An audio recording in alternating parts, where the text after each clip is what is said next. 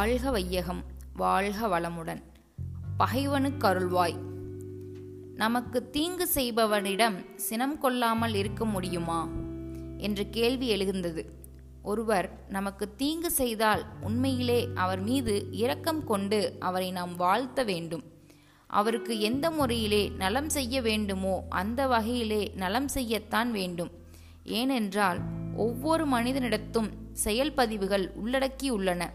என்றோ ஒரு காரியம் தவறாக செய்தாலும் அந்த தவறு பாவப்பதிவாக பதிந்து காலத்தால் அதற்குரிய துன்பத்தை ஒவ்வொருவரும் அடையத்தான் வேண்டும்.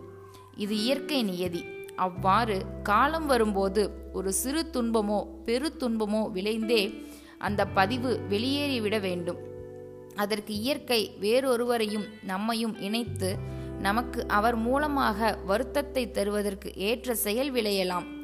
எனக்கு அந்த வருத்தம் வந்தது என்றால் அது அவருடைய தவறன்று. ஏற்கனவே என்னிடம் உள்ள பாவப்பதிவு வெளியாகும் சந்தர்ப்பம் வெளியாக வேண்டிய காலம் வந்தது. அந்த காலத்திற்கு அவரை இயற்கை கருவியாக கொண்டது.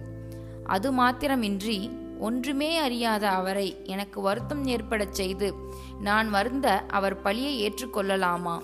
இவ்வாறு இயற்கை ஒரு அப்பாவியை அதற்கு உபயோகிக்க முடியுமா? என்றால் இயற்கையிலே எந்த தவறும் இருக்க முடியாது. ஏற்கனவே அவர் ஒரு தவறு செய்ய எண்ணியிருப்பார். அதை செயலிலே கொண்டு வர முடியவில்லை. அது அப்படியே பதிவாகி இருக்கிறது. காலத்தால் எண்ணிய எண்ணம் எப்படியும் செயல்பட வேண்டும். அவ்வாறு அவர் ஒருவருக்கு தீங்கு செய்ய வேண்டும் என்று எண்ணிவிட்டால் அதற்குரிய காலத்தில் அந்த தீமை செய்தே ஆக வேண்டும். எண்ணத்தை அழிக்கவில்லை என்றால் அவரது எண்ணம் செயலாக வேண்டும். இங்கே நம்மிடத்தே செயல்பதிவு நீங்கவும் வேண்டும். இரண்டையும் இணைத்து இயற்கை ஒரு சந்தர்ப்பத்தை ஏற்படுத்தி அவர் மூலம் நமக்கு ஒரு வருத்தத்தை தந்தது. இதை உணரும்போது நாம் அவரை வாழ்த்தவும் வேண்டும் மகிழ்ச்சியடையவும் வேண்டும். அருள் தந்தை வேதாத்ரி மகரிஷி.